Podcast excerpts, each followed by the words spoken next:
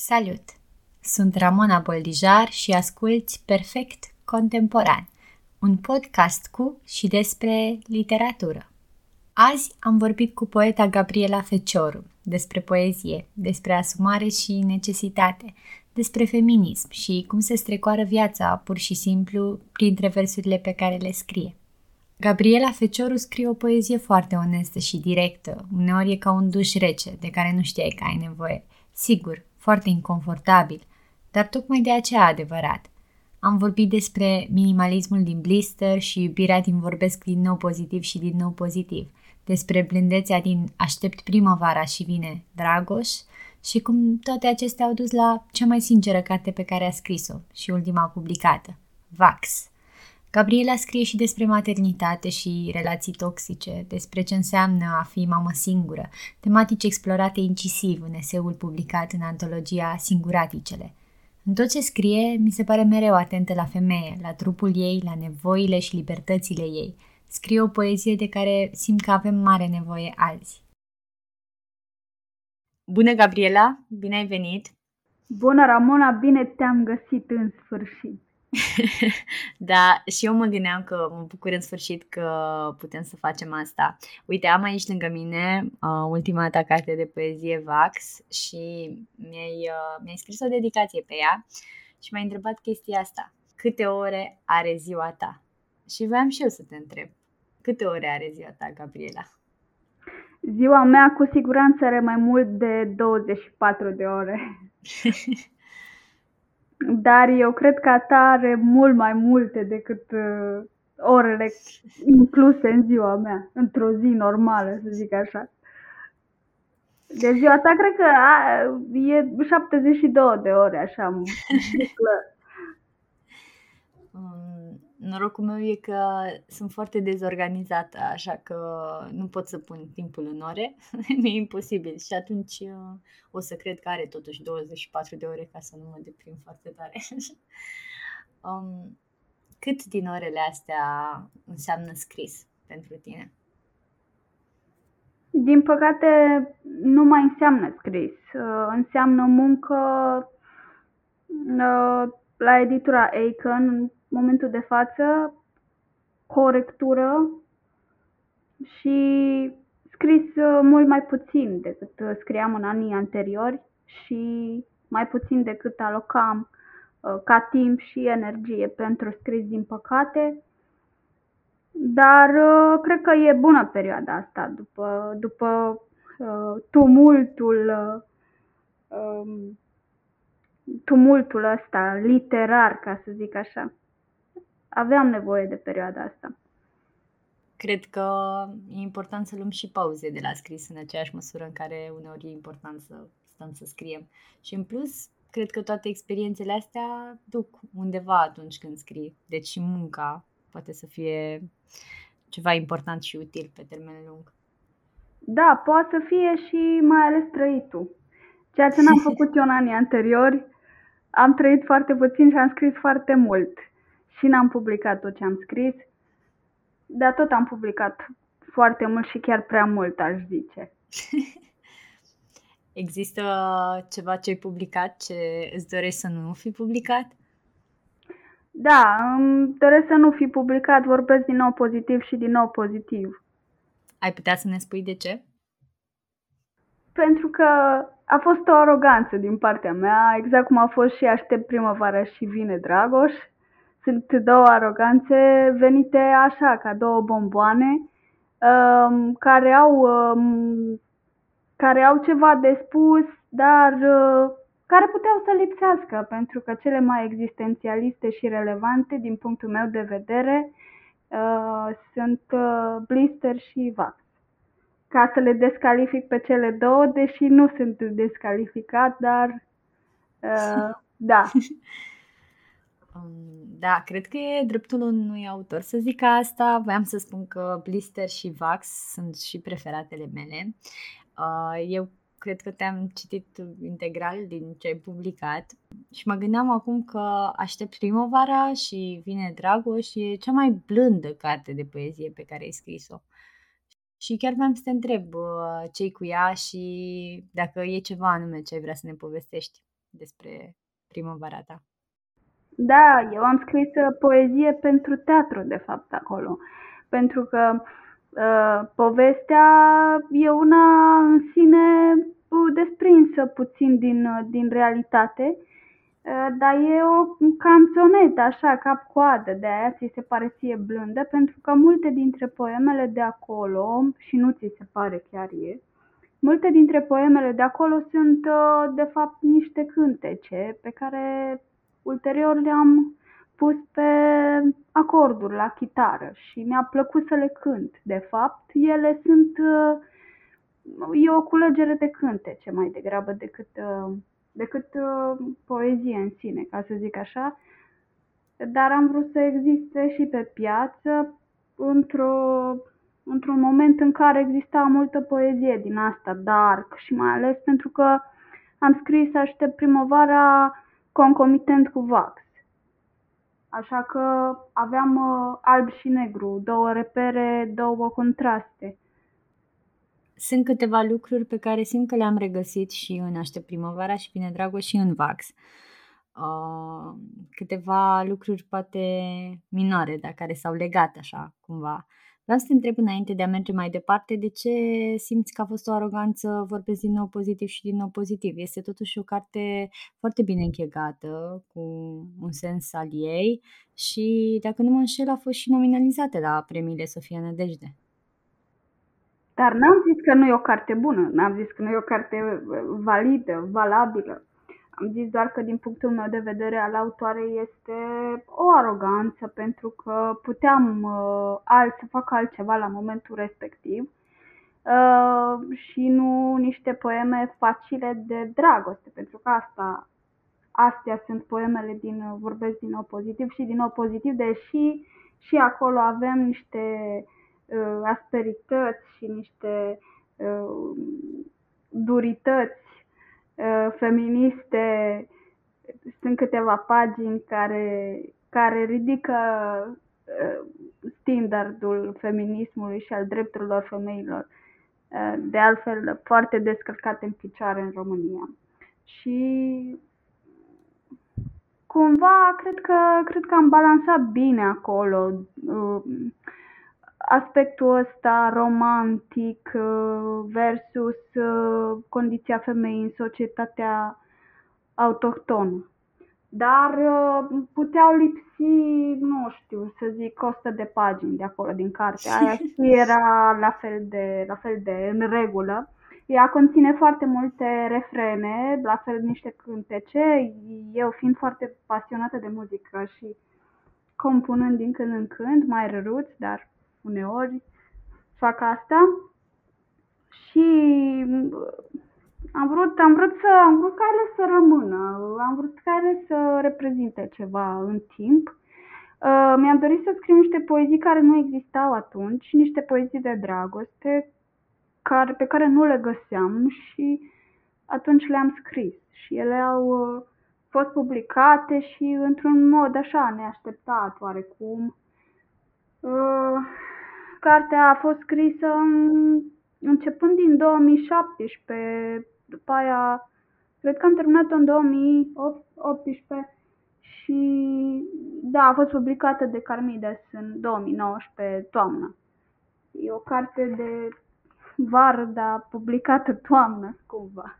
A venit în contratimp, că tot vorbeam de timp la începutul podcastului. M-am dus așa într-un flux continuu Uh, și nu mai știu exact care era întrebarea. A, de ce nu cred că ar fi trebuit să fie, uh, aș, uh, vorbesc din nou pozitiv și din nou pozitiv. Are poveste foarte interesantă, de fapt, cartea asta și mă bucur că ea, cartea asta a făcut, a făcut niște evenimente să devină reale pe care mi le doream. Cartea asta am fost acuzată a fost acuzată de magie chiar din cauza sau datorită acestei cărți, pentru că sunt niște incantații acolo care duc în zona de tarot, de magie din asta, de chemări, de diverse uh, incantații. Pentru cei care scriu și cei care scriu știu asta, sunt uh, niște niște metode de, de stil, de scriere, de... și dacă ai citit foarte mult, n-ai cum să nu stăpânești uh, tot ce, ce ți-ai dori cumva, să ai instrumente de, de bază, de fapt, cu care să lucrezi și să expui ceea ce ți-ai dori într-o manieră cât mai elevată. Asta e, că aș, vorbesc din nou pozitiv și și aștept primăvara, că mă gândesc la ambele tot timpul așa, pentru că ele sunt foarte elevate și foarte stilizate și aproape aproape pedante și aproape ceea ce nu dorim în poezie să, să găsim, nu? Aproape false chiar. Deși am fost numită o poetă a, a, a confesiunii, a marilor confesiuni. Acum, nu știu, criticii vor spune mai multe despre cărțile astea și nu numai. Așa cum ai spus și tu, de fapt, în blogul tău. Da, mie îmi place mult cum scrii și îmi place că scrii o poezie foarte sinceră și mi se pare că e cumva mereu marcată de ceea ce numim traumă generațională, chiar și uh, în cărțile în care spui că ai scris poezie de dragoste sau uh, mi se pare că în toate sunt uh, temele astea mari, feminism, lupta împotriva misoginismului și prejudecăților și scriu o poezie vie, uneori foarte dureroasă, care pe mine mă cucerește întotdeauna. Și chiar aș fi vrut să te întreb cât de importantă e tematica în poezia ta, cât o cauți, cât te găsește ea pe tine, cât de mult controlezi. Niciodată n-am să scriu despre evenimente fericite. Niciodată n-am să fiu interesată să trăiesc o dragoste facilă și convențională și neinteresantă și să scriu despre. Probabil că de aici uh, se trage poezia asta. Foarte bine ai punctat tu uh, că poemele astea de dragoste nu sunt ele chiar de dragoste, sunt de dragoste din aia nenorocită, care pur și simplu te duce în gol, din aia toxică, uh, destructivă, care, care umilește mai degrabă femeia și care o pune în niște situații și conjuncturi pe care mai apoi trebuie să le psihanalizeze și să le explice. Și cred că asta face poezia pe care o scriu, ea însăși, nu eu, cred, ea însăși se autopsihanalizează și psihanalizează sau analizează evenimente sau evenimente posibile sau evenimente întâmplate. Uh, cred că m-a interesat foarte tare să observ uh, fenomenul ăsta numit dragoste, care vine la pachet cu o serie de, uh, eu știu, o serie de ingrediente. Dragostea, ceea ce numim noi dragoste, nu e doar titlul ăsta, ci conține mult mai multe și conține printre altele și foarte multă durere. Și ai punctat foarte bine că că găsești poeziile foarte uh, tra- uh, poezii de traumă, dincolo de așa numită dragoste sau uh, ceea ce ar trebui să fie frumos, iată, adică vine, vine o surpriză întotdeauna acolo la pachet cu, cu ceea ce se deschide în prima instanță. E ca un castel în care intri și uh, Uh, prima cameră pare că e uh, interesantă și promite mult și apoi ajungi să descoperi și niște secrete acolo, ascunse și unele foarte, foarte nocive.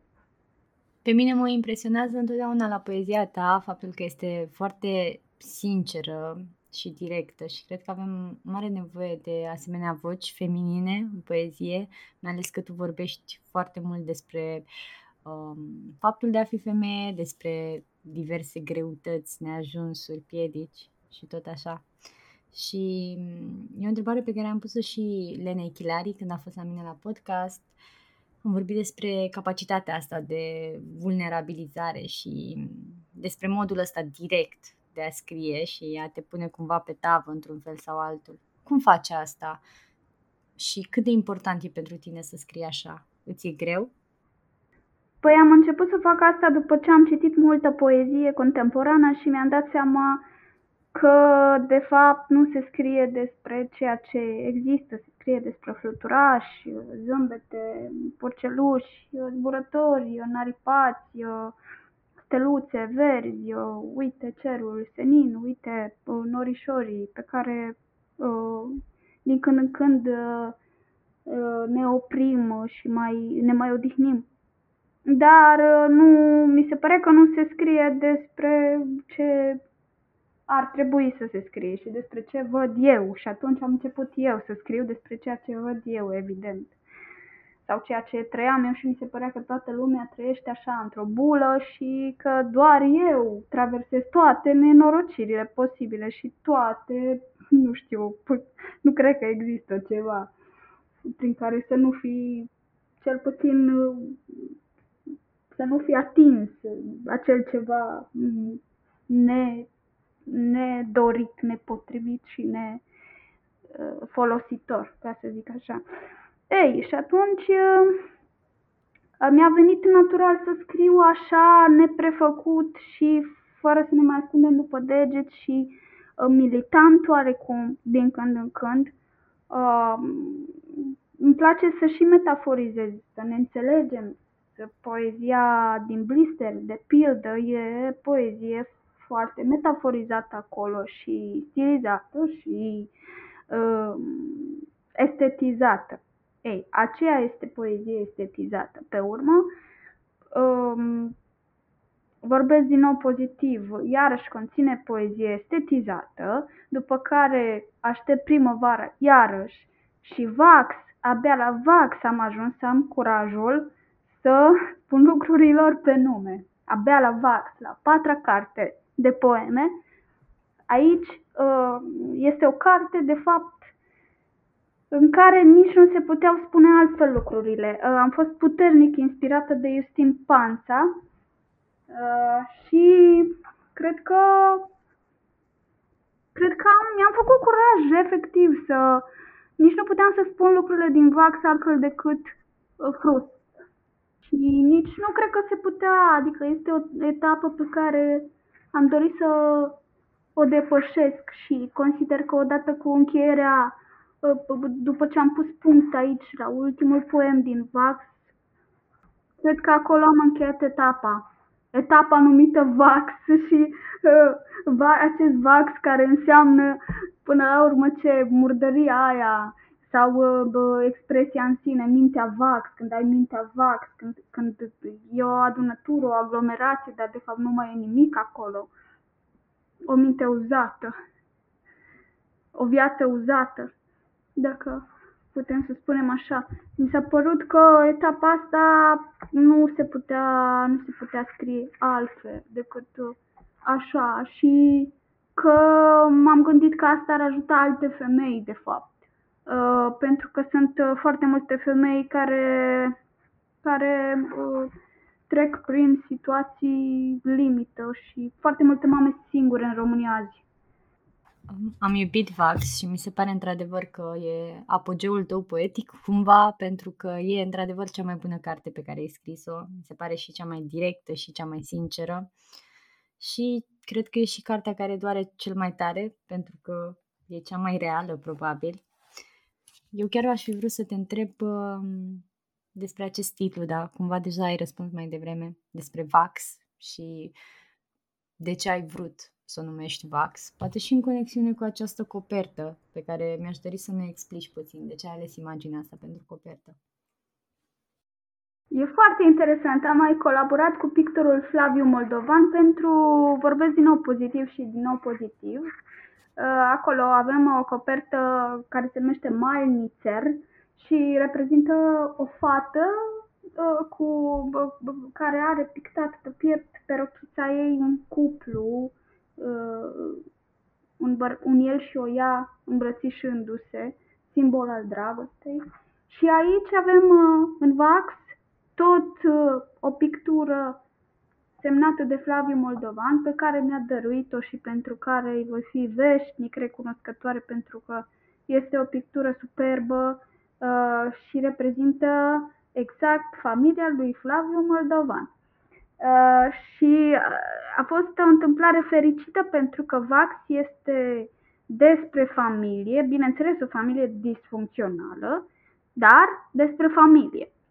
La fel și pictura de pe coperta uh, cărții uh, pe care a lucrat-o apoi Leon Cruceru și a devenit o copertă uh, foarte artistică, aș zice eu, un uh, obiect pe care îl poți ține și uh, pe perete, știu eu undeva, adică e, e, e ca o piesă de muzeu, cartea asta, și forma ei, și, um, și coperta. Și, e, uh, e un ambalaj foarte, foarte frumos și artistic. Marca Carmides, știm deja cu ce se ocupă editura Carmides. Uh, cam asta este, despre asta este vorba. Întruchipează o familie. Uh, noi vedem aici o familie undeva în cosmos, o familie dincolo de acest univers sau dincolo de această planetă care și-a făcut cuib undeva în uh, afara problemelor, în afara, cred eu, așa aș putea să interpretez uh, pictura lui Flaviu Moldovan. Ei, la ce s-a gândit el când a pictat la asta m-am gândit foarte mult, nu știu. Asta nu știu nici eu, dar într-adevăr mi se pare și mie foarte artistică, coperta cărții tale, toată cartea de fapt. Și mă gândeam acum privind-o, că e aici lângă mine, are și un aer așa ușor SF, coperta asta, um, de science fiction vreau să spun. E foarte greu de pus în cuvinte cumva. Eu am citit și eseul tău din uh, volumul colectiv Singuraticele, apărut la editura Neverland și coordonat, uh, volum coordonat de Anca Zaharia. Uh, m-a marcat profund ce ai scris acolo. Am simțit foarte, l-am simțit foarte uh, intim și onest, cumva ca o anexă la poezia pe care o scrii. Acolo vorbești și despre greutățile singurătății și despre această asumare, despre ce înseamnă să fii mamă singură, Cred că eseul tău a ajutat o grămadă de persoane um, și sunt curioasă ce ai putea să ne spui despre scrierea acestui eseu, cât de greu ți-a fost să o faci, cât uh, a fost nevoie să vorbești despre asta și poate dacă vrei să împărtășești cu noi, uh, dacă ți-a scris cineva și ți-a spus că, nu știu, they related to it. Într-o zi, în pandemie, Anca Zaharia mi-a trimis un mail cum că ar vrea să îngropească o antologie uh, care să conțină eseuri a nouă scritoare și că eseul ăsta ar cam trebui să fie el așa despre uh, femei care trăiesc singure, fac lucruri singure și se descurcă singure, uh, contrar așteptărilor acestei societăți în mare parte patriarhal. Așadar, bine, formulase diferit ea, eu acum formulez în maniera mea, asta radicală. E, eseul ăsta a fost uh, scris, l-am scris în câteva zile bune și l-am scris foarte greu pentru că necesită o oarecare doză de uh, de vulnerabilitate, curaj, uh, sunt acolo multe confesiuni, destăinuiri. Evident că m-am gândit și la oamenii implicați, uh, să nu lezesc pe nimeni totuși și că m-am gândit să fie totuși o, o scris într-o, într-o manieră care să cuprindă esența, de fapt, să nu nici să nu existe acolo victimizare și nici uh, să nu existe motive de, eu știu, lezare. Uh, și atunci, de asta mi-a fost greu, pentru că am pornit din start uh, cu ideile astea. Ei, pornind din start așa, am stat și, și am reflectat și mi-am spus eu mie că cel mai bine ar fi să scriu uh, exact prin ce am trecut pentru că asta ar putea să ajute anumite femei care cred că, băi, nu se poate. Uite, am rămas singură, uite, nu am cum să mă descurc acum, ce o să mă fac, uite, ce o să mă fac cu copilul, ce o să fac cu viața mea, sau uite, traversez niște situații din astea de violență domestică sau uh, financiară sau știu, și n-am cum să mă descurc. Sigur nu o să mă descurc. Și pentru femeile astea am scris eu de fapt eseul respectiv. Eu nici măcar nu l-am scris gândindu-mă exclusiv la mine sau la mine în sine, că dacă îl scriam gândindu-mă la mine, nu, nu reușeam să-l scriu. Și mi-au scris, da, câteva persoane că uh, a fost foarte awakening eseul ăla și că prin ceea ce am scris acolo uh, cumva le-am motivat sau nu știu ce ar putea să fie motivant, sincer, pentru că acolo e cumva o dramă după o altă dramă, dar, dar ăla a fost adevărul. Și foarte rar găsim astfel de confesiuni reale și unul la unul cu trăirile. N-am vrut să mă ascund după deget, n-am vrut să mai estetizez, n-am mai vrut să, să acopăr, n-am vrut uh, nici să pun uh, perdeaua asta de uh, super femeie care sunt eu și ce fac eu și să vezi că eu reușesc și că nu, nu, nu, nu, pentru că nu e real, adică acolo se poate observa de câte ori trebuie să cazi ca să te ridici cu adevărat și să te regăsești tu pe tine. Și că poți să o iei de la capăt în orice circunstanță și oricând, chiar și fără un leu în buzunar. Pentru că faci leul ăla ulterior. De asta te-am și întrebat dacă te-a scris cineva, pentru că mi-am imaginat că s-ar putea să se fi întâmplat.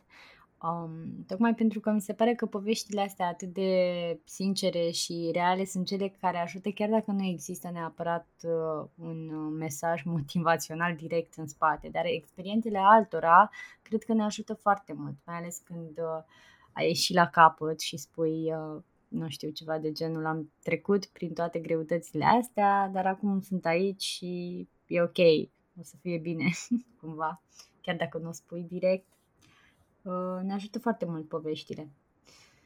În orice formă sunt scrise ele. De asta cred că și uh, Vax e pentru mine cea mai valoroasă cartea ta, pentru că e o carte foarte curajoasă în care vorbește despre o grămadă de subiecte foarte sensibile, ca violența domestică, greutățile tale de a fi mamă singură și alte lucruri de genul ăsta. Și cineva care se află într-o situație similară, cred că uh, o să găsească ceva mm, vindecător aici. Faptul că poate citi pur și simplu despre ceva ce îi se întâmplă și ei. Și vorbeam și cu Lavinica Mitu, uite, despre asta. Am vorbit puțin cu ea despre depresia postnatală.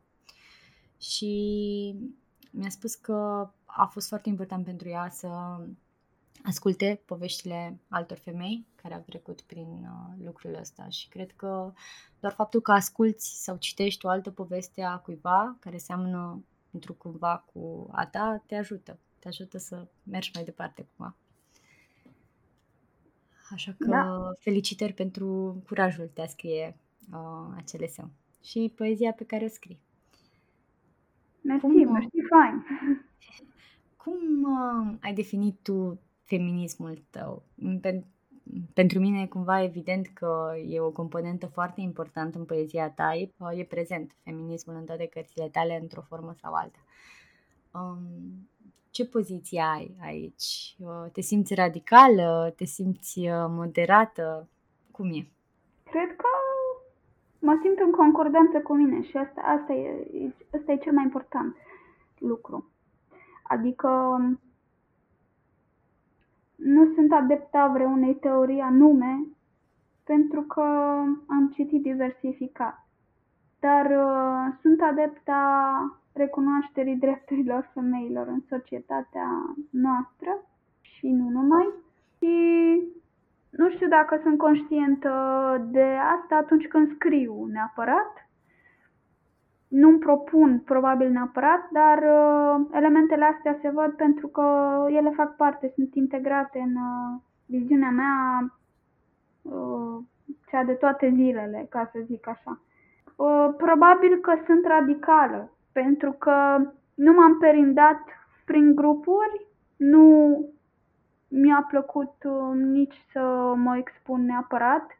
Credoul meu este al meu, nu fac propagandă și nu, nu creez lozinci, dar uh, radicală în sensul în care uh, nu tolerez foarte multe lucruri, nu tolerez misoginia, nu tolerez patriarhatul și regulile, nu tolerez legile uh, antiavort, nu tolerez uh, umilința, violența domestică, nu tolerez uh, nu tolerez, uh, nu știu, uh, munca prost plătită a femeilor uh, și nerecunoașterea, eu știu, a capacităților lor. Um, cred că astea fac din mine totuși o, o, o, o feministă radicală, pentru că uh, moderația cred că ar veni la pachet cu, cu o înțelegere și cu o compasiune față de uh, cei care n-au înțeles încă uh, anumite aspecte ale egalității de gen și de ce e necesară egalitatea de gen și uh, egalitatea în toate aspectele. Cred că în zona asta mă situez încă și îmi place aici, mă simt în confort, în radicalismul meu, chiar dacă mi-am atras și uh, voci uh, care să fie împotriva uh, credințelor mele și ale uh, idealurilor mele. Cam asta este bine să știm că anumite femei chiar au murit pentru ca noi astăzi să scriem și să ne exprimăm liber și să avem joburi și să uh, putem să fim uh, independente dacă asta, asta ne dorim. Nu întâmplător ți-am pus întrebarea asta așa ușor superficial pentru că eram foarte curioasă cum uh, îți definești feminismul și din Uh, ce am ascultat, mi se pare deloc că ești radicală. Poate asta mă face și pe mine radicală, nu știu, deși niciodată nu m-am considerat radicală în nimic, dar mi s-a părut uh, foarte normal tot ce ai spus până aici. Și este într-adevăr o temă care mă interesează și pe mine foarte mult, uh, nu doar pentru că sunt femeie, dar pentru că am și o fată și pentru că trăim încă într-o societate destul de patriarhală. Cât de mult s-a revărsat asta asupra carierei tale de poetă slash scriitoare? Ai uh, întâmpinat uh, multe prejudecăți, te-ai lovit de mult misoginism, ai uh, suferit în lumea literară doar pentru că ești femeie? Da, dar nu pentru că sunt femeie, ci pentru că sunt una dintre cele inteligente. Cred că asta a fost marea problema a mea, întotdeauna, în toate ariile sau în toate locurile în care am ajuns faptul că la un moment dat n-am mai fost de acord cu ideile cuiva, care nu erau, de fapt, în concordanță cu uh, exact ce ziceam mai devreme, egalitatea per general și per ansamblu. Pentru că orice dezechilibru mic, minor, micro, provoacă un dezechilibru la nivel macro. Cred că de aici mi s-au tras foarte multe mie. Am plecat din niște locuri, am ajuns în alte locuri, uh, am migrat destul de mult pentru că uh, nu mi-am dorit și nu mi-a plăcut niciodată să fac concesii. Și asta e un lucru mare, să-ți permiți luxul de a, de a nu face concesii. Am fost, uh, da, mi s-au zis diverse de-a lungul timpului, pentru că eu am debutat în 2017 cu Blister. Dar uh, eu am debutat după ce am devenit mamă. Uh, îl aveam pe Zian uh, de puține luni, pentru că eu, de fapt, nu chiar puține luni, să zic așa, dar eram o mămică destul de recent devenită mămică și mi s-a spus, mi-a spus un bărbat din industrie la un moment dat, este profesor universitar, n-am să-i dau numele, că nu, nu fac asta niciodată, lucram pe vremea respectivă cu dumnealui și mi-a spus că femeile după ce nasc, ele nu mai scriu la fel de bine și, de fapt, aproape că nici nu mai scriu, pentru că ele au altă treabă. Și că dacă n-ar mai trebui cumva să scrie. Wow! Și pentru că eu îi dădusem cartea mea, recent, uh, recent tipărită, și uh, mi-a spus lucrul ăsta și mi-am, uh, mi-am retras fin cartea și am înțeles, am înțeles că asta este credoul lui despre femei și că asta este atitudinea lui și bă, nu m-am ofuscat. Dar am înțeles că nu toți gândim la fel și Uh, că ar fi bine să fiu mai rezervată și data viitoare să verific puțin terenul. Și am înțeles că există o bătălie, încă de atunci eram foarte tânără și am înțeles că există o bătălie între genuri, în primul rând, și apoi între uh, aptitudinile literare și uh, niște invidii pe acolo și da, toate astea. Dar, într-adevăr, a fost, a fost uh, o replică pe care nu o mai întâlnisem, pe care nu o mai auzisem, mai ales de la un om pe care îl respectam foarte mult și este, a fost și este un intelectual rasat. Uh, dar asta nu l-a împiedicat să, să-mi, uh, să-mi adreseze acea punere la locul meu, cum se zice. Și apoi multe altele. Asta n-a fost singura, dar îmi amintesc acum și am ținut să o spun, pentru că m-ai întrebat. Uh, și, în general, când am lucrat cu oamenii uh, de gen masculin uh, din industrie, am putut să observ că există o tendință ca cei mai tineri, să zicem așa, să fie înclinați să vadă partea asta de egalitate și să respecte femeile ca putere psihică, Uh, ca uh, nivel de creativitate și ca talent în egală măsură cum respectă și bărbații. Um, pentru că e vorba doar despre educație, evident, um, și generațiile mai tinere, să zic așa, cred că au putut să ajungă și au fost interesați să ajungă la cărțile dedicate uh, egalității și uh, eu știu, poate chiar feminismului, să înțeleagă măcar ce înseamnă asta, lucrând și cu femei, evident. Îmi pare rău de experiențele tale uh, misogine. Îmi place să cred că lumea se îndreaptă într-un, uh, într-o direcție mai bună din punctul ăsta de vedere, dar uh, asta nu înseamnă că trebuie să trecem cu vederea anumite lucruri care s-au întâmplat. Hai să ne întoarcem la un subiect mai uh, uh, mai plăcut și aș vrea să știu cum vezi Blister acum. Ai publicat-o în 2017, suntem în anul de glorie 2022. Cum vezi cartea ta de debut? Când mă gândesc la Blister, mă gândesc la anii mei de studenție. Și mă gândesc că am scris-o într-o amurtă de cameră de cămin.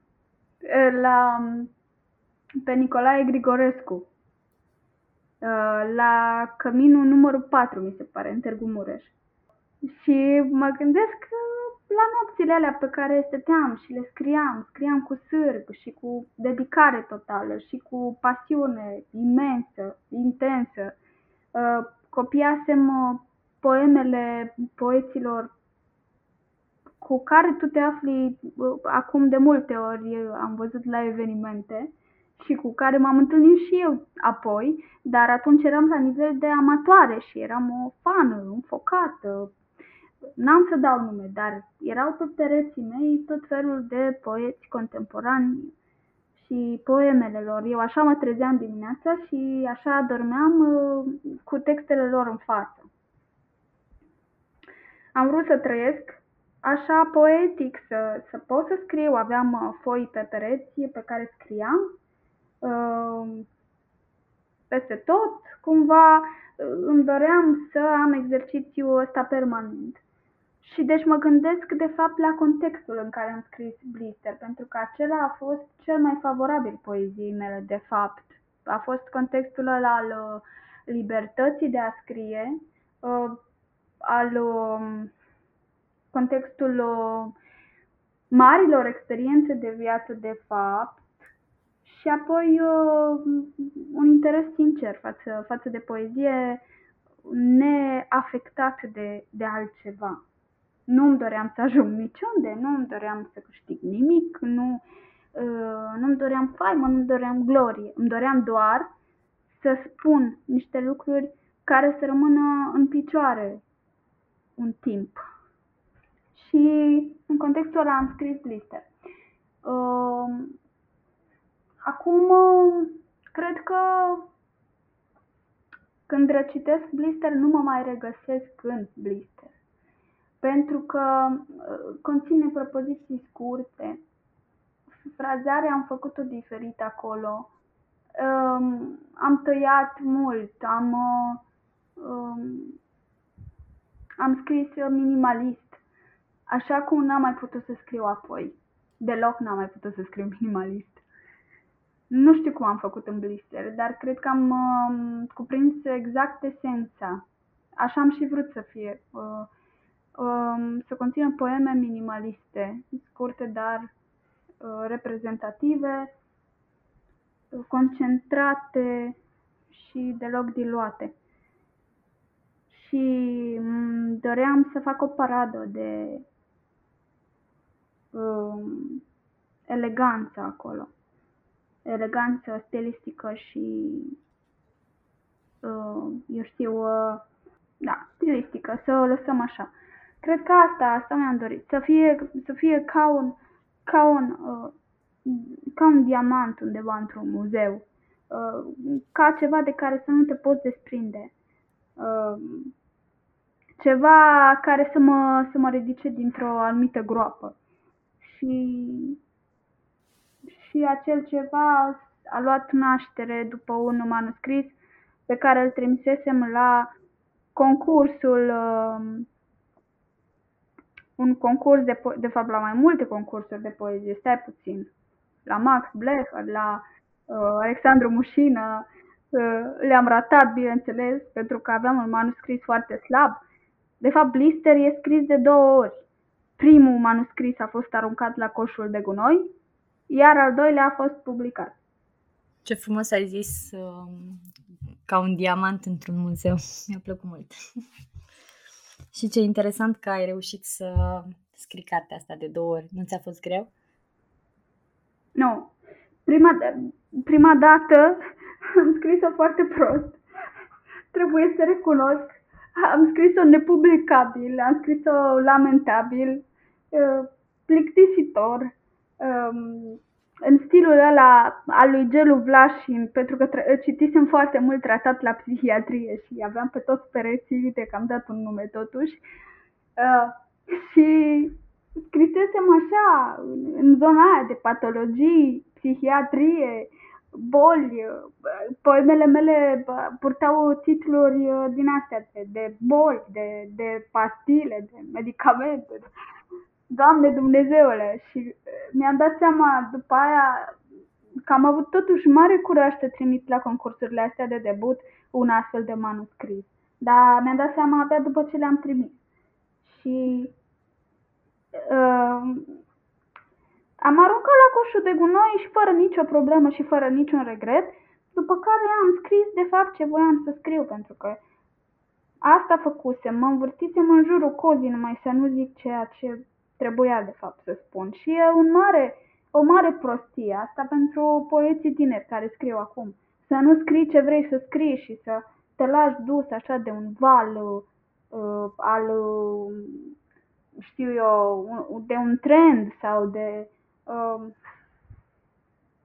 sau de o anumită uh, formulă de scriere.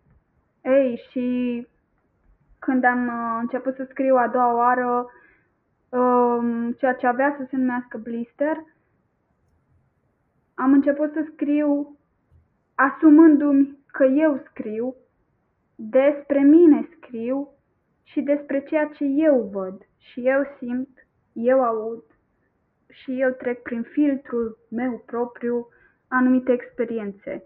Și mi-am dat seama că din momentul ăla trebuie să-mi asum foarte mult ei, ăla a fost momentul în care a fost prea mult pentru mine. Uh, și mi-am dat seama că intru în concurență cu o grămadă de tineri debutanți din anul ăla, foarte buni. Și m-am speriat puțin. Asumarea asta a poeziilor a adus un grad de maturitate, a ridicat nivelul poeziei mele pentru că era clar că din punctul ăla va citi, vor citi anumiți oameni. Și acolo dau nume, adică vorbesc și despre familia mea, specific cumva. Erau și întrebările aia, și cum a receptat mama ta acest mesaj? Sau cum a primit tatăl tău poezia din deschidere a cărții Blister, de exemplu? Nu știu, le-au primit pe toate așa cum au venit. Sunt niște oameni care au inimă foarte tare dacă au putut să primească atâtea. Și mă refer nu neapărat de rău, dar uh, teme realiste, probleme uh, desprinse din cotidian. Mie îmi place mult uh, poezia autobiografică. Știu că există acum acest trend și toată lumea spune că na, se scrie multă poezie autobiografică, etc. Dar uh, mie mi se pare că nu e ceva la care ar trebui să renunțăm, din contră. Uh, cred că necesită de regulă mult curaj, multă asumare și e ceva ce întreb des și vreau să te întreb și pe tine dacă tot am ajuns în punctul ăsta.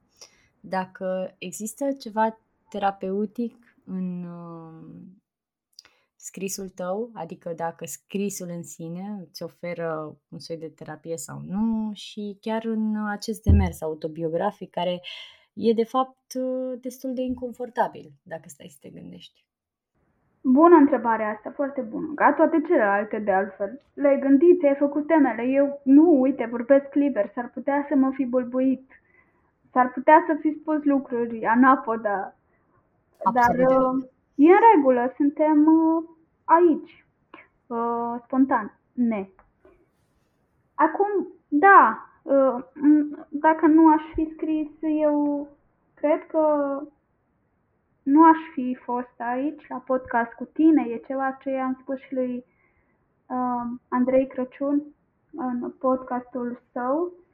Uh, nu, nu aș fi putut să efectiv depășesc niște granițe uh, existențiale și cred că poezia este cea care se scrie de la sine pentru mine și în fața mea și cu ajutorul meu.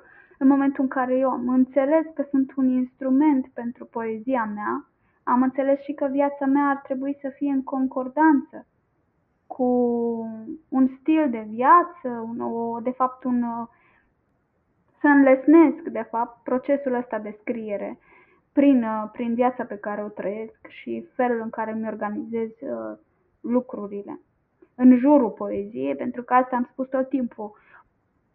În viața mea exista poezia și apoi restul oamenilor, lucrurilor, fenomenelor, experiențelor. Din păcate, vorbeam cu poeta Simona Sigartău despre asta și a fost șocată când a auzit că pentru mine poezia este mai presus decât orice, inclusiv uh, nu știu să zic acum, decât orice. Pentru că ea se aștepta să-i spun că, așa cum spune toată lumea, familia, casa, masa, pe urmă, la final undeva e și poezia. Nu, nu, nu. La mine a fost poezia pentru că poezia a fost dinaintea copilului meu, poezia a fost dinaintea uh, oricăror experiențe, de fapt. Și de poezie nu mă pot desprinde uh, niciodată, deși am încercat de mai multe ori.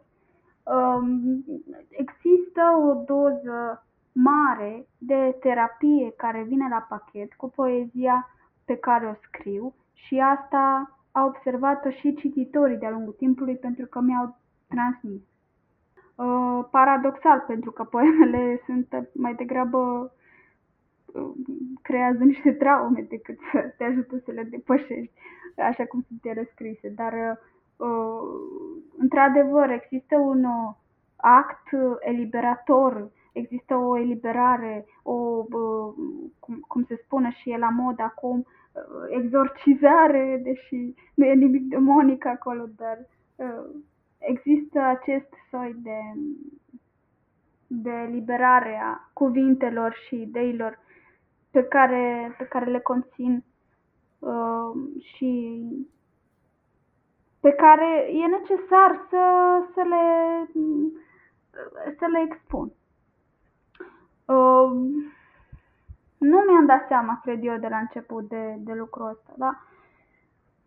Pe parcurs am înțeles că uh, fără mâncare se mai poate trăi, dar fără poezie, în cazul ăsta nu. Și probabil că asta a condus destinul, uh, destinul meu până acum.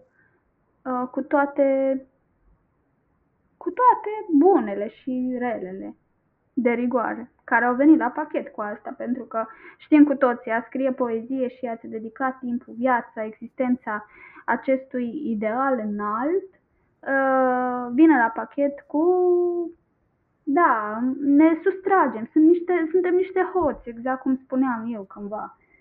Ca niște hoți care tot timpul pleacă de la cină, se, se retrag în baie, se, uh, nu știu, sunt evenimente importante, uh, cine, cine, scrie, cine scrie se duce să scrie, adică uh, acești scriitori sau poeții, în general, sunt ca niște hoți, le fură, le fură scuze, celorlalți din, din timpul cu ei.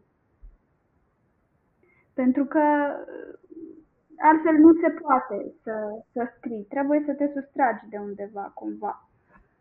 Și e destul de dificil, dar nu cred că am scrie, nu dacă n-ar exista și o doză de plăcere în actul de a scrie. Există acum tot felul de discuții pe tema asta. Sunt uh, așa cumva două tabere, cei cărora le place să scrie și cei care spun că nu le place să scrie, dar au nevoie să scrie and so on. Uh, eu cumva înțeleg ambele tabere pentru că uneori mi-e foarte greu să scriu, simt nevoia să o fac, dar alteori pur și simplu îmi place să scriu. Cumva, nu știu dacă pot să fii doar într-o tabără, non-stop. Uh, eu chiar aș fi vrut, apropo de ce ai zis, mi-ai super anticipat următoarea întrebare, că eu voiam să zic că am ascultat podcastul cu tine și Andrei Crăciun la Poetic Podcast și ce voiam să te întreb în acest context era uh, ce simți că a făcut uh, poezia pentru tine și cât de importantă e în viața ta, dar tu ai răspuns deja în același podcast cu Andrei Crăciun, ai zis cumva, ai povestit puțin și despre cum a intrat poezia în viața ta și uh, am rămas eu cu impresia, poate ușor greșită, că a intrat oarecum întâmplător poezia în viața ta. Ai scris ceva pentru școală, cred, și apoi te-ai apucat să citești poezie contemporană. Te-ar deranja dacă ne-ai povestit puțin uh, treaba asta și aici, la Perfect Contemporan? Nu, nu mă deranjează deloc. Da, mi-au chinuit foarte tare domnii profesori și doamnele profesoare la școală, uh, scrieți uh, copii compuneri, uh, haideți, uh, încercați să versificați. Uh, uh, și uite așa, din chin în chin, a început Gabriela să scrie poezie. Asta se întâmpla în generală, pentru că, bine, nu erau foarte atenți la ce scriam eu, pentru că eu eram bufonul clasei, în sensul în care, având o voce pentru cântat și descoperindu-mi uh, învățătoarele în prima instanță talentul ăsta la cântat, mă puneau la serbări tot timpul să, să cânt uh, diverse. Când am început să scriu poezie, ei, cum spuneam, din aceste, pornind de la aceste îndatoriri școlare, nu, nu, au, nu erau atenți, uh, erau niște teme pur și simplu. Pe urmă, am participat la un uh, concurs și unde se dădeau niște premii și țin minte că am luat un anumit premiu, uh, conținea un pix uh, foarte interesant, metalic și încă ceva, probabil o carte. Um, se întâmplase de mult asta, undeva prin clasa, nu știu, nu vreau să mint, a șasea, probabil a șasea. Bine, m-a ajutat și tata puțin acolo la versuri, pe aici, pe acolo, mai, a mai, uh, a mai corectat el așa din, din uh, condei, cum se spune. Uh, dar eu, citind și scriind de pe la șase ani, primele poeme pe care le-am scris au fost pentru mama, că eu așa de fapt am început să scriu din dorința de a-i arăta mamei cât de mult o prețuiesc, cât de mult o iubesc și cât de mult îmi doresc ca ea să fie fericită și uh, să, să văd un zâmbet așa larg pe chipul ei, pentru că știam, știam că îi plac mult uh, felicitările și tot ce făceam eu așa uh, cu mâinile uh, la școală sau, mă rog, nu la școală, acasă, din, din hârtie. Și am observat că funcționează treaba asta și am scris astăzi o poezie, mâine o altă poezie, poi mâine o altă poezie și mama astfel în fiecare zi cumva căpăta așa o aliură de om uh, cum mi-l doream eu, adică fericită. Pe urmă, cum am spus, a fost concursul din clasa a șasea și apoi la liceu um, aveam o clasă de filologie și acolo într-adevăr se scria poezie ceva mai serios. Aveam o colegă uh, care scria poezie și ea a avut curajul să-i aducă doamnei profesoare de limba română un set de poeme scrise de mână, foi, efectiv, foi. Bineînțeles că uh, eu văzând uh, lucrul ăsta, m-am încumetat, mi-am făcut curaj. Ei, și în zilele următoare am făcut și eu același lucru. Doamna profesoară de limba română nu mi-a zis mare lucru. Sau peste foi, acolo. Și apoi s-a alcătuit uh, o antologie de poezie. Dar domnul dirigent, Ciprian Dârjan, a fost cu ideea pentru săptămâna altfel. Cred că antologia se numește Alteritate și se, mă rog, a apărut un articol în ziarul Voieziului atunci despre acea lansare cu cântec. Și articolul respectiv se găsește. În fine, cam asta este istoria. După aia la facultate și așa mai departe. Mie îmi plac mult uh, poveștile astea despre cum ne-am apucat de scris.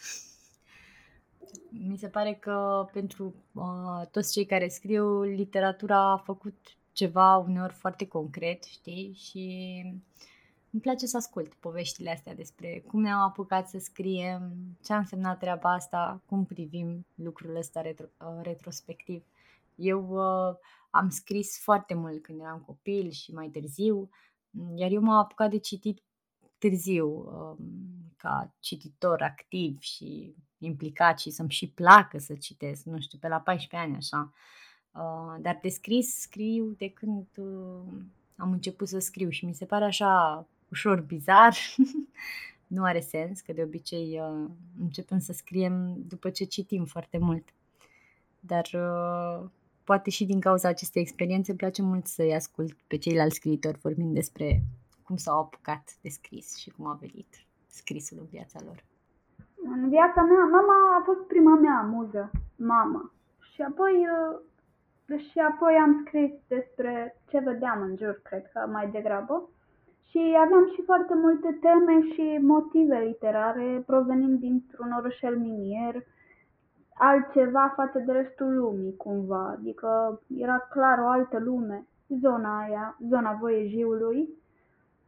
Și mi-am dat seama de, de aspectul ăsta și am încercat să cuprind cu mintea mea de atunci, cu instrumentele mele de atunci, existența mea într-o manieră poetică, pentru că părea că eu ca persoană nu mai pot integra în, în, în, între oamenii care trăiesc cu adevărat, adică sunt vitali, sunt energici, sunt uh, vii, sunt, uh, de, exemplu, de exemplu, nu mă puteam și nu mă vedeam, uh, mă vedeam foarte, foarte diferită de majoritatea super, super interiorizată și uh, cu, cu niște legături foarte puține cu uh, în sensul ăsta de întrevederi. Uh, la fel de prețioasă am rămas și astăzi în sensul ăsta în care nu-mi place să interacționez decât cu anumite persoane și mi aleg foarte bine uh, oamenii cu care interacționez. Dacă nu am ce învăța de la ei, nu interacționez, pentru că mi se pare risipă de energie și timp. Și am învățat de foarte mică lucrul ăsta da, atunci uh, clar aveam, aveam teme și motive literare. Am continuat să scriu, dar exact cum, cum ai spus tu, a fost pur întâmplător că eu m-am apucat de scris. De fapt, de fapt eu nu aveam, nu aveam ce să fac altceva, mă plictiseam teribil, nu prea aveam jucării. Nu aveam jucării, mă plictiseam. Aveam niște foi, aveam pixuri și cam asta, asta era tot.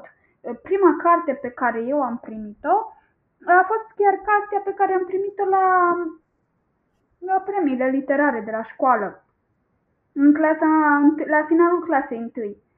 Și se numea Mica Prințesă. Ei, dacă n-am citit cartea aia, cap, coadă, cap, coadă, cap, coadă, un an întreg, până când am primit-o pe următoarea, tot de la școală. Și făceam asta în mod repetat și uh, îmi imaginam filmic ce se întâmplă în carte apoi, așa, uh, era un film în capul meu, uh, și, și, și cumva eu mi-am câștigat cărțile pe care le-am citit de-a lungul copilăriei mele și în perioada de adolescență. Câteodată mi se pare așa trist când vorbesc cu um, oameni de vârsta mea, să zicem că noi suntem chiar de aceeași vârstă și îmi povestesc că nu aveau acces la cărți. Sigur, eu am început să citesc târziu, eram convinsă că nu prea îmi place mie să citesc. Cred că pentru că nu aveam acces la cărțile potrivite în momentul ăla, nu mai contează de ce. Și eu am crescut uh, la țară, în fine. Cred că avem uh, mulți dintre noi în comun treaba asta nu am avut acces la cărți și mulți uh, dintre noi poate și-ar fi dorit să citească, dar uh, nu aveau cum să ajungă la cărțile care trebuie. Și e, e ceva trist în asta. Sper că copiii de acum uh, pot ajunge mai ușor la cărți. Da, cu siguranță și mediul online acum favorizează lectura pentru că sunt și cărți digitale și avem tot felul de gadgeturi astăzi ei, atunci uh, nu știam noi de ce înseamnă citit online uh, mm, sau uh, chestiuni de genul ăsta. Aveam ideea că cartea ori e, ori nu e, în variantă fizică. Altă soluție nu exista pentru noi. Cărțile se găseau, nu, nu erau chiar atât de la îndemână. Existau în anumite librării, dar și acolo mai, așa, mai puține, mai nu cu atâtea ilustrații ca astăzi, nu atât de interesante, nu atât de bine copertate, cumva, da, ajungeau la noi uh, prin uh, intermediul uh, probabil mentorilor noștri. Mm. Cum a fost în cazul meu. Uh, mi-amintesc că eu am fost foarte surprinsă să aflu că există o bibliotecă a școlii. um, la școala la care am mers eu, uh, era o singură școală în sat. Uh, și la un moment dat, într-adevăr, m-am apucat de citit, deci cumva înainte de vârsta asta de 14 ani, dar eu o recunosc ca pe aceasta ca fiind vârsta la care am început cu adevărat să citesc, pentru că atunci a început să-mi placă foarte mult și să citesc aproape în fiecare zi. Mai citisem și înainte, dar nu așa, așa de mult, așa constant și cu aceeași pasiune.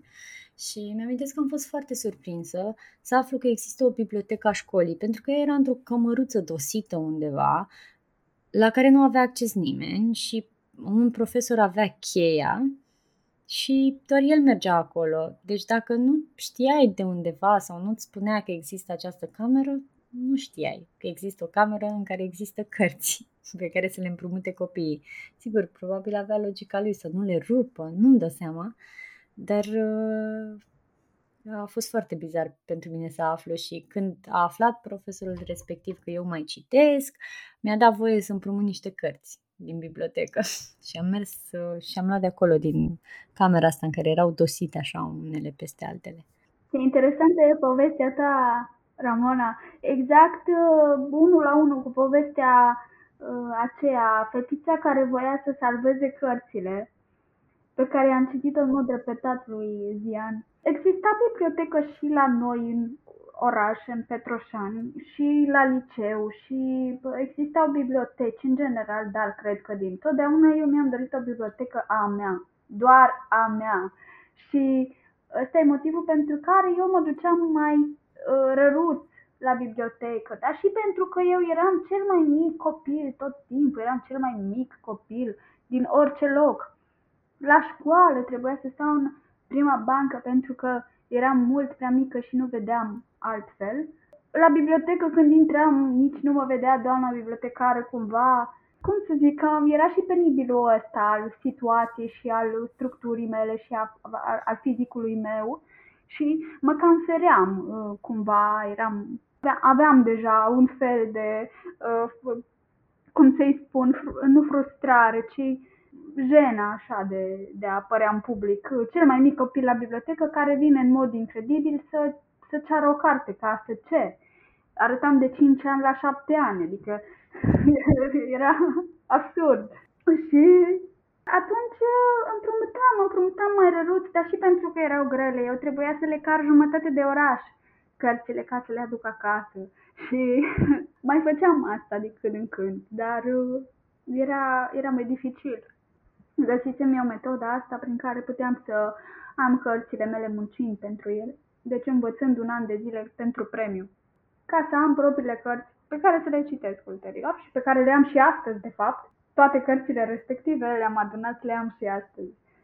Și ele au fost, de fapt, uh, învățătorii mei, uh, profesorii mei, mentorii mei până, până la, știu eu, în clasa a șaptea, a opta, când deja s-au schimbat lucrurile. Mă uit și eu la biblioteca mea aici, la toate cărțile mele, citite, necitite. Am și chiar și niște dubluri și rezonez foarte bine cu ce spui, pentru că și eu mi-am dorit întotdeauna să am uh, o bibliotecă a mea cu cărțile mele care să-mi aparțină mie. Gabriela, aș vrea să ne întoarcem acum puțin la poezie, spre final, și da. să-mi spui dacă ai o tehnică atunci când scrii. Dacă am o tehnică, anume? Știi că mi-ai vorbit mai devreme despre blister și despre forma minimalistă din blister da. și acum adopți o altă formă și dacă există o tehnică în spate pe care ți-o asumi, cum scrii, care este ritualul, dacă ai putea să ne povestești câte ceva despre asta. Depinde ce scriu. Da, mă gândesc mult cum scriu. Mă gândesc la ce scriu, cum scriu, despre ce scriu. Mă gândesc dacă are sens să scriu ce scriu. Clar, îmi pun toate întrebările astea înainte să scriu. Nu există variantă în care eu pur și simplu scriu. Nu. Toate întrebările astea vin la pachet și după aceea încep să scriu. Ok. Uh, chestiunea e în felul următor. Uh, am ajuns la punctul în care, sau în punctul în care nu mai scriu uh, poeme pur și simplu pe care să le pierd și pe care să le uit și pe care să le scriu, le las acolo, fac ceva cu ele, nu. Și în punctul în care știu exact uh, dacă vreau să, să am, să, să public în viitor un volum de poeme, de pildă, sigur mă gândesc uh, cam cum ar trebui să arate acest volum de poeme. Să fie aluvionar, să, să fie minimalist, să să fie estetizat, să fie frust, să conțină un limbaj colocvial, vreau un limbaj pedant. Ce miză am?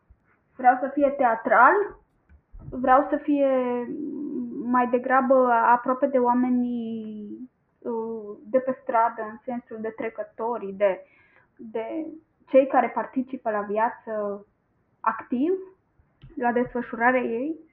Și atunci scriu în funcție de, de miză, de miza pe care mi-o propun eu. Și dacă, dacă asta, dacă vreau să public un volum de poeme, dacă vreau să public și să fie coerent, să aibă o anumită structură uh, și să, să lovească undeva, într-o zonă. Și depinde, mă inspiră, uite, exact cum spuneam despre Vax, m-a inspirat foarte tare Justin Panța. Dar Justin Panța m-a inspirat uh, volumul acela de poeme lui, Familia și echilibrul indiferent, la care mă tot întorc. Este un volum de poeme pe care îl găsisem la, revista, la redacția revistei Vatra și pe care l-am citit, cu care am rezonat puternic atunci. Sigur că eu scriu în felul meu, dar, uh, cum spuneam, mă mai inspiră anumiți autori uh, pe care, pe care îi citesc.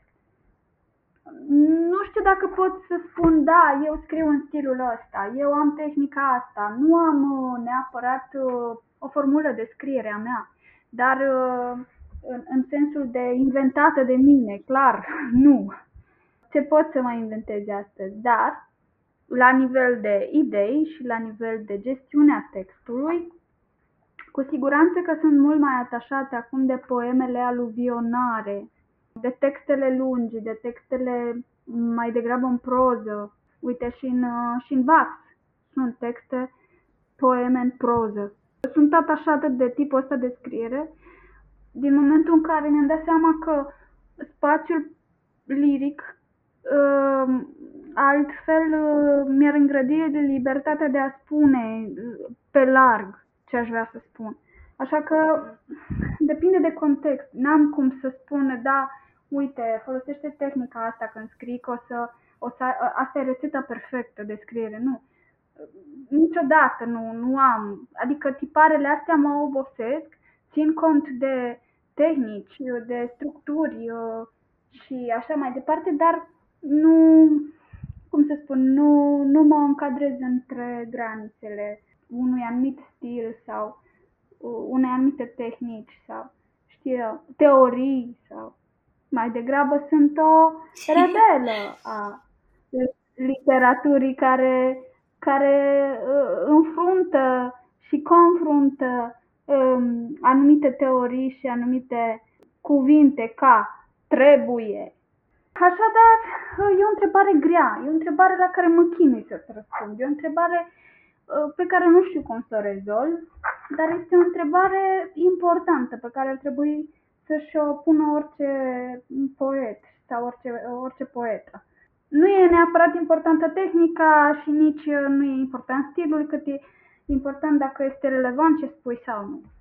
Foarte frumos. Eu întreb uh, chestia asta pentru că mi se pare important și pentru ascultătorii noștri să afle mai multe moduri în care scriu alții. Unul pentru că cred că poate să-i ajute și inspire și doi pentru că e interesant. De asta nici nu mă gândesc uh, neapărat la o teorie, la o tehnică anume super prestabilită, un mod în care așa se face poezia. Uh, sunt curioasă, foarte curioasă cum lucrează ceilalți, cum își fac timp să scrie viețile astea agitate și pline pe care le avem și nu știu cât îi inspiră muzica, cât îi inspiră locul în care se așează un stil anume de scriere. Chiar, pe tine te inspiră muzica? Asculți muzica când scrii? Mă inspiră muzica și ascult muzică când scriu și mă las inspirată de muzică. Uh, și uh, n-am să zic, adică ascult uh, muzică de diverse feluri și depinde de starea mea.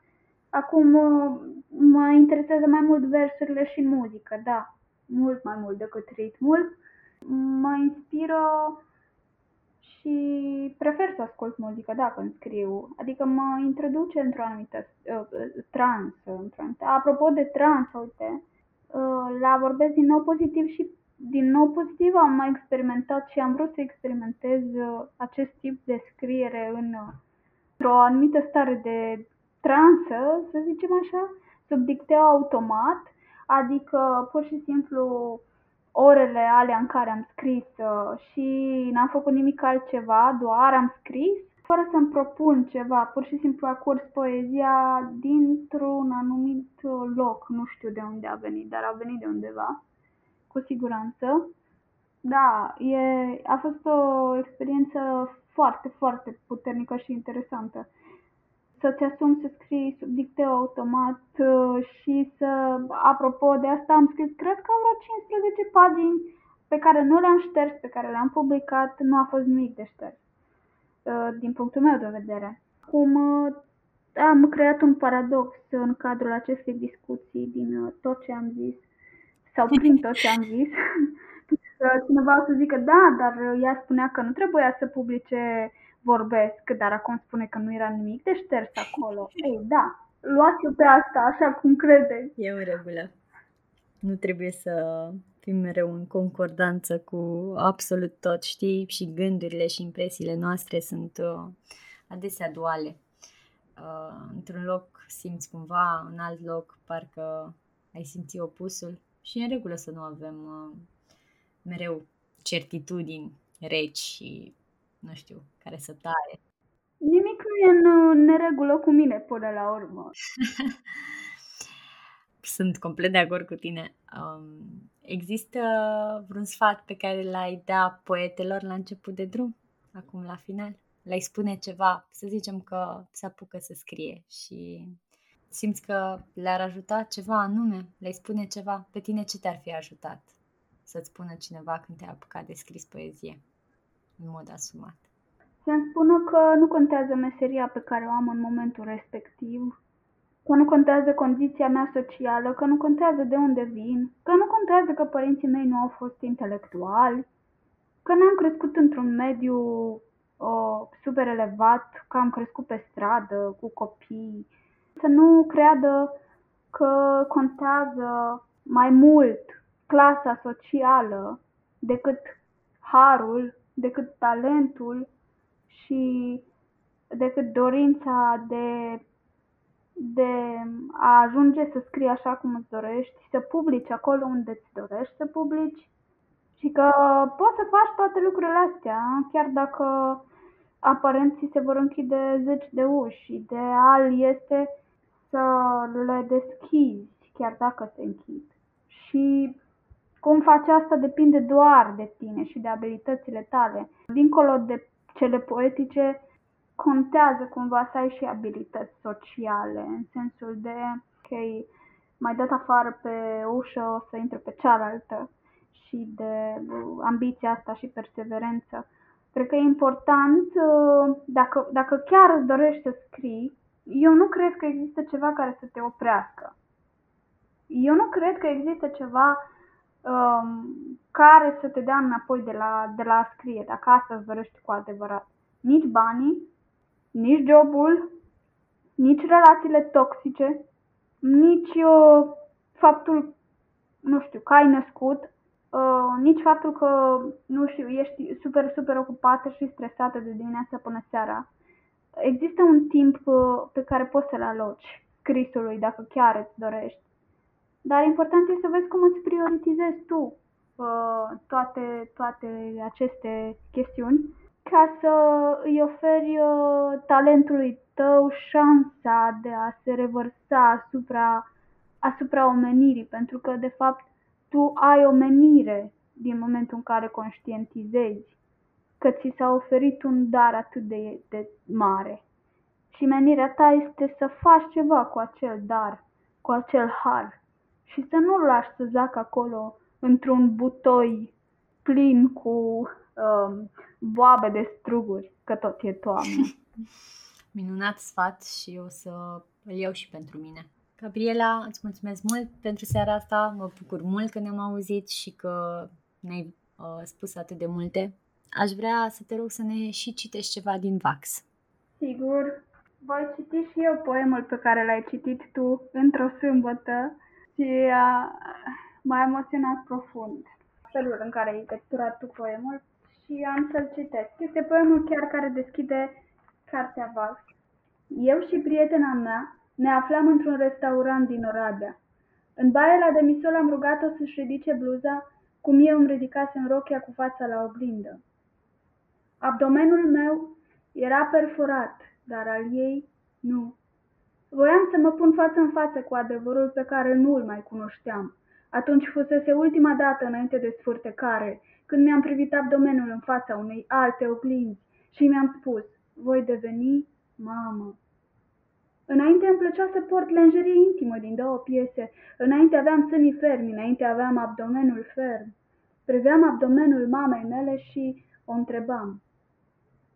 Dacă îi place, cum arată, nu-i plăcea. Sigur nu-i plăcea. Nu am rămas alături de bărbatul cu care am conceput copilul, cel care mi-a văzut burta umflându-se, dar care nu a atins-o niciodată. Când iubitul meu pune mâna pe abdomenul meu pentru prima dată, și apoi, și apoi, îmi vine să plâng. O stare de milă față de lezarea pielii mele, o stare de milă pentru retina lui și pentru degetele lui, o stare de milă pentru efortul meu de a mă accepta, o stare de milă pentru efortul lui de a-mi rămâne alături. Când dintre toate corpurile eu sunt un corp lezat și când aprindem lumina și sunt goală, am un corp uscat și ofilit și de aceea nu mai știu care e vârsta mea și de aceea nu mai știu că sunt tânără. Sunt inteligentă, dar nu pot să fac o magie ca asta să treacă. Sunt frumoasă până la piept, dar hainele sunt măști pentru femei. Dar hainele sunt măști pentru femei. Mulțumim că ne-ai citit. Și eu mulțumesc mult, Ramona, că ai avut răbdare cu mine și lumea nu știe, dar o să spun acum. Ai așteptat foarte mult pentru podcastul ăsta. iar aseară am uitat de podcast, iar astăzi am reușit să uh, ne găsim împreună și să fim aici. Nu m-a deranjat deloc să o aștept pe Gabriela, mă bucur că am reușit să facem asta și să vă oferim și vouă această discuție. Sunt super recunoscătoare pentru toate discuțiile pe care pot să le am aici la podcast și vă mulțumesc că sunteți alături de noi. Dacă și vouă vă plac lucrurile perfect contemporane, nu ezitați să ne recomandați și prietenilor. Aveți grijă de voi!